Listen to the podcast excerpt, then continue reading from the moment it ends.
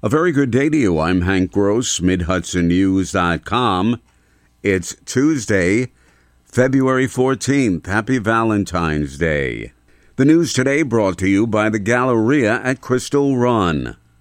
Over the years since the County of Orange purchased the former New York City homeless shelter property in the towns of Chester and Blooming Grove, there have been many proposals by private companies to redevelop it. Nothing has ever materialized and County Executive Steven Neuhaus is not enthused about any of those prospects. Over the last 10 years since I've been county, this is my 10th year as county executive, we have 90% of the people don't have any money. They basically say, if I could get this property for a song and you can give me money and not let me pay taxes, I think I could do something really cool with the property. That's not enough to me with the, the public's best interest at, at heart. So the county's in discussions about developing the large acreage into a county park, a concept he says the county legislature is supporting. A week after Congressman Pat Ryan called for Central Hudson Gas and Electric President Charles Freni to resign following the utilities debacle over a new billing system, he is stepping down. The announcement came from the company on Monday, saying the board of directors has decided to appoint Christopher Capone as the new president and CEO. Ryan called the management change a good first step.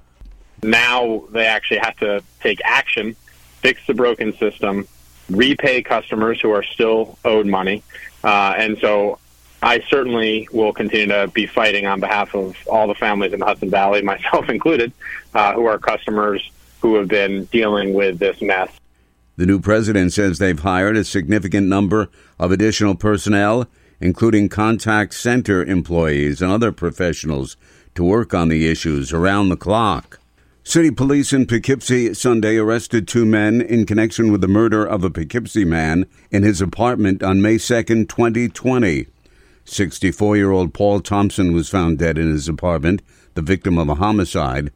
On this past Sunday, Poughkeepsie police arrested 45 year old Consuelo Leonard and 35 year old Rodarius Smith both from Poughkeepsie, and charged them with murder and were remanded to the Dutchess County Jail without bail. The investigation into the homicide is continuing. More news right after this. Find over 100 retailers allowing you to spend hours shopping safely at the Galleria at Crystal Run.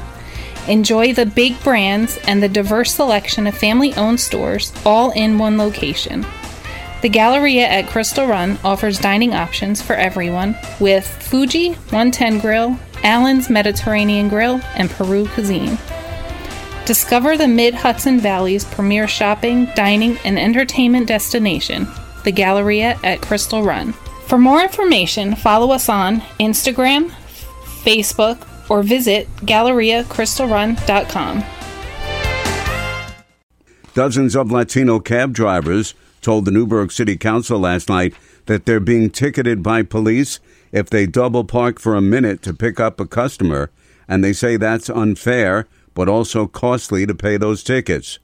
Several cabbies told stories of how some officers are even asking them for their social security numbers as they wait for a fare.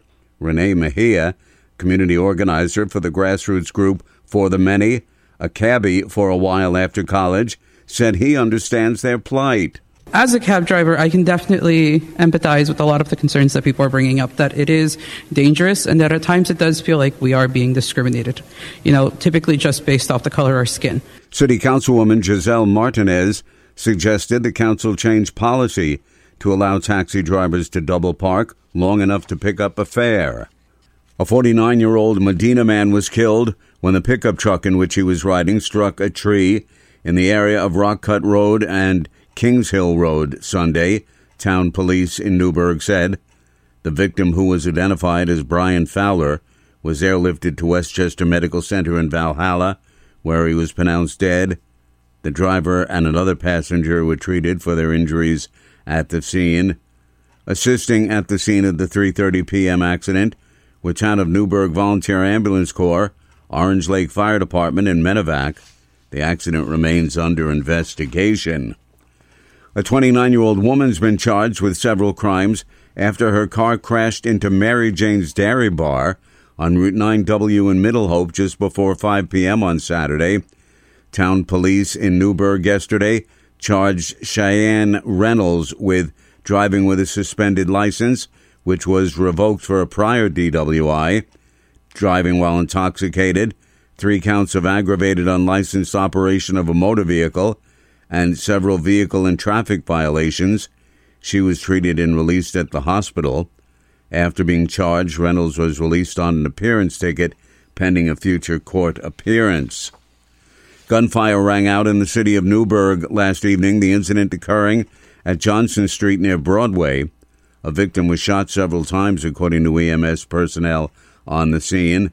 Mayor Torrance Harvey says the shooting, which occurred at around 6:40 p.m., is under investigation. I'm Hank Gross, MidHudsonNews.com.